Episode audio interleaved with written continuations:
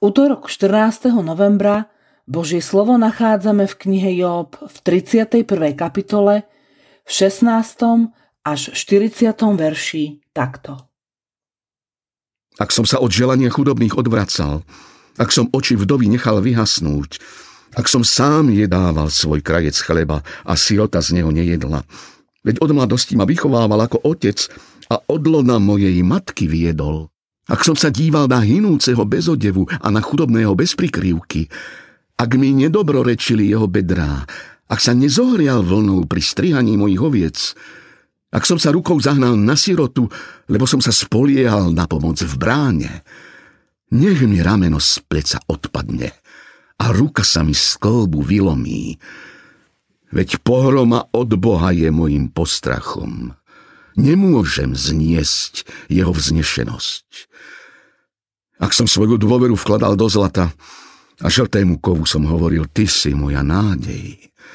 Ak som sa tešil, že mám veľké bohatstvo, že moja ruka nadobudla veľký zisk, ak som videl žiariť slnečné svetlo a mesiac ako nádherne putuje po oblohe, ak ma tajne zviedlo moje srdce, takže som im rukou poslal bosk, aj to by bolo previnenie, ktoré patrí na súd, pretože tým by som zaprel Boha z výsosti.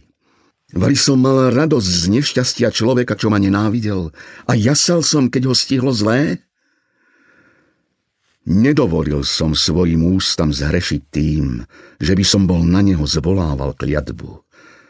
Vari hovorili chlapi v mojom stane, kiež by nám dal z mesa, veď nie sme. Cudzinec nikdy nenocoval na ulici. Pocestnému som vždy otvoril dvere. Ak som skrýval svoje hriechy, ako to robia ľudia, a tak som v hrudi utajil svoju vinu. Potom nech mlčím a nevídem z dverí. Veď by som sa triasol pred veľkým davom a bál by som sa pohrdania príbuzných. Kiež by ma niekto počúval. Tu je moje posledné slovo. Nech mi všemohúci odpovie. Žalobný spis svojho odporcu by som určite na pleci niesol a priviazal by som si ho na hlavu ako veniec. O všetkých svojich krokoch by som mu porozprával a ako vojvodca by som k nemu pristúpil.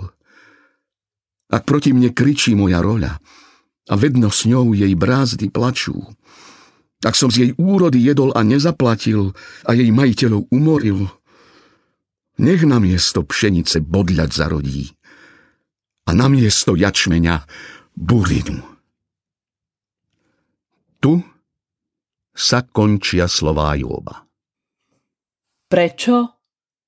Prečo sa dobrým ľuďom dejú zlé veci? Alebo prečo sa zlým ľuďom dejú dobré veci?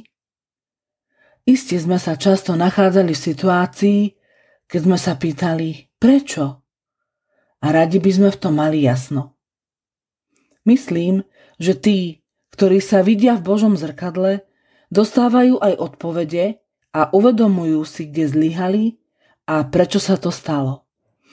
No niekedy je to pre nás nevysvetliteľné. Chceme to pochopiť rozumom a máme pochybnosti. Možno preto, lebo sa nepýtame Boha.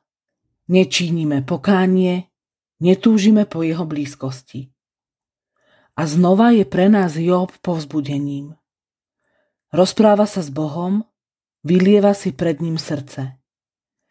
My vieme, prečo to všetko prežíval, no on to nevedel. Boh mu nikdy nepovedal, čo sa udialo medzi ním a Satanom. Job bol obeťou niečoho, čo nespôsobil, obraňoval svoju nevinnosť a očakával, že ho Boh ospravedlní, keď uvidí jeho nevinu.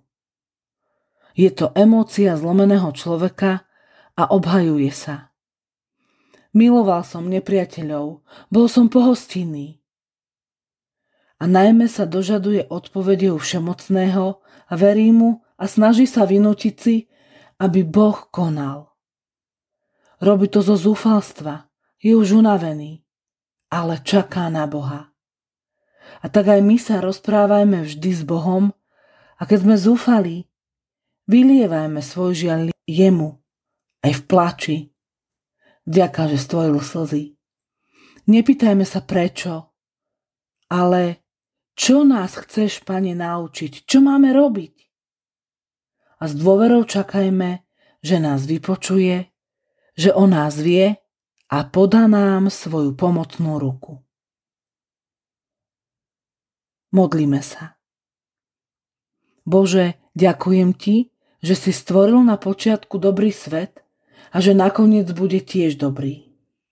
Odpusť, že Ti ho aj ja kazím svojimi hriechmi. Veď ma svojim duchom po cestách spravodlivosti. Amen. Dnešné zamyslenie pripravila Anna Bakalárova staršia. Modlíme sa aj za cirkevný zbor Zemianské podhradie. Thank you.